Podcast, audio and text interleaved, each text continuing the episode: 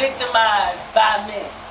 But the thing is, is that I didn't channel that energy to be negative or to treat men a certain kind of way. I, if anything, I embraced embraced what happened and saw how I can learn from it. So I empowered myself by my own tragedy. I didn't stay stuck in the moment. And then I didn't look for a man to fix it. I looked to fix myself.